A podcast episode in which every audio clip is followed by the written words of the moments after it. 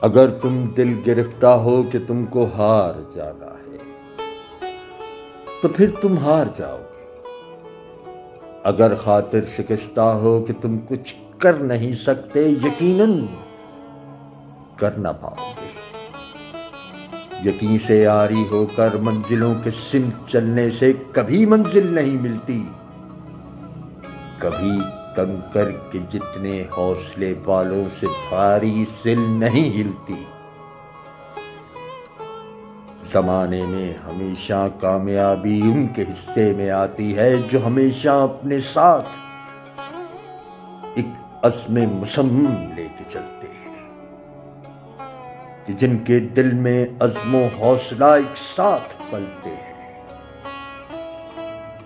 اگر تم چاہتے ہو کامیاب و کامراں ہونا، تو بس رکھتے سفر میں۔ تم یقین و عزم کی مشعل جلائے رکھنا۔ سفر دشوار تر ہو تب بھی ہمت، حوصلہ رکھنا۔